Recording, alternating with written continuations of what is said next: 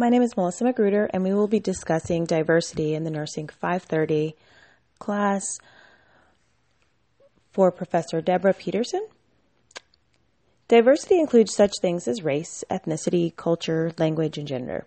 In nursing, diversity can include options within the setting of healthcare delivery programs, providing culturally sensitive care to patients of various backgrounds should be done to support diversity within healthcare organizations and nursing institutions. Diversifying nursing education can mean giving students exposure to various clinical settings. This includes acute care settings, public health, pharmaceutical industries, long term care facilities, primary care, school of nursing, and various specialty clinics. Within these settings, it is vital to educate about the population in which it serves.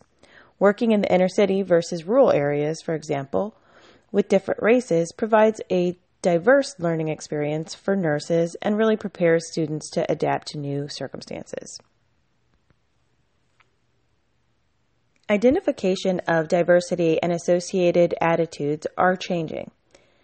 As Bednarz, Schim, and Doorenbos state, a common attitude within nursing is that regardless of race, ethnicity, country of origin, gender, age, physical abilities, disabilities, sexual orientation, languages, social economical status, or any other characteristic, everyone should be treated the same. These are known as primary diversities, and things like racism, sexism, homophobia that exist in American society should not be found within nursing and nursing education. As a nurse educator, identifying secondary diversities are also important and include things that can, ch- can be changed, such as educational background, work background, financial aid, beliefs, nursing degrees, marriage, maternity status, geographic st- locations, and religion. Diversity identifiers include such things as race, gender, and age. Being aware of all three within a setting can help produce a better learning environment. Likewise, discrimination due to age, disability, gender, marriage, maternal, maternity status, race, religion, or sexual orientation is prohibited under the Equality Act of 2010. Taking time to understand students allows for better course curriculums and learning process. Showing appreciation for diversity allows for nurses to feel encouraged to be themselves and participate fully. Nursing accrediting bodies exist to set diversity standards and include such organizations as the Commission on Collegiate Nursing Education, National League for Nursing Accreditation Commission, American Association of College Nursing, National League of Nursing, National Organization for Associate Degree Nursing Programs, the Health Resources and Service Administration, the Joint Commission, and Bureau of Health Professions.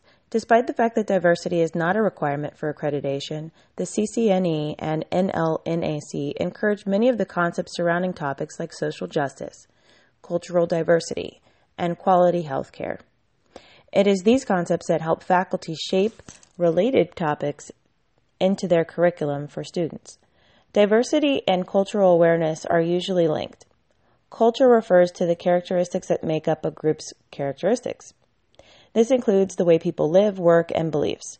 Cultural competence in the healthcare setting can affect communication and safety with other nurses and patients. Diversity focuses on how people within a culture may be different from one another and can be broken down to include race, ethnicity, country of origin, gender, age, socioeconomical status, or any other characteristic. Multicultural education allows nurses to be prepared for both new and new culture and diversity. Healthcare organization and nursing schools have to evaluate the environmental cultural climate so that adaptation and education can be done to maintain diversity. Nursing faculty members should also explore their personal beliefs and cultural awareness so that they are aware of any biases that could impair the education, recruitment, retention, and equal education practices.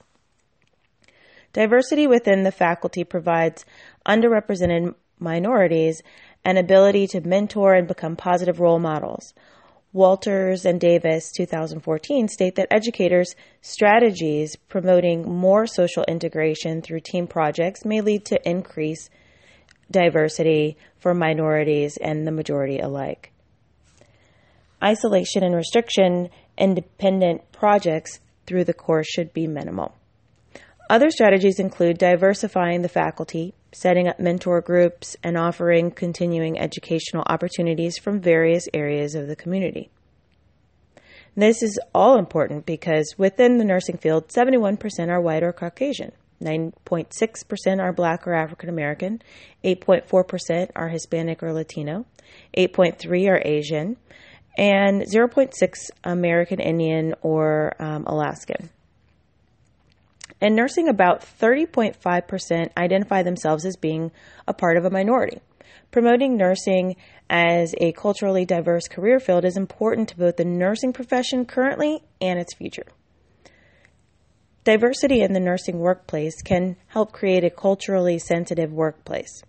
Diversity can help the communities in which they serve to be role models and positive resources teaching a diverse group of nursing students can have its challenges.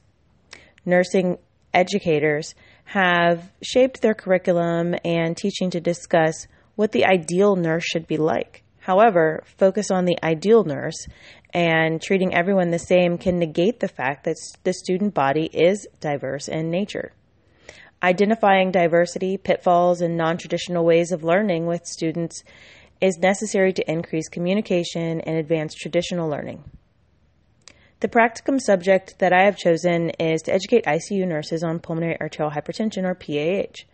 The ICU nurses all are diverse in the sense that they are male, female, of various religions and socioeconomical backgrounds, ages, nationalities, races, um, and educational background as a minority, it's important for me to be a nurse educator because it allows me to be a visible mentor to other minorities. With visibility while teaching ICU nurses about PAH, focusing on the fact that the disease affects mostly women can help also spark the interest in female nurses. As a nurse educator, knowing your audience and finding out why, um, sorry, ways to include their diversity can keep students engaged in the learning. The field of nursing must adapt to the changes regarding diversity. Changes occur individually in response to education or exposure to various situations.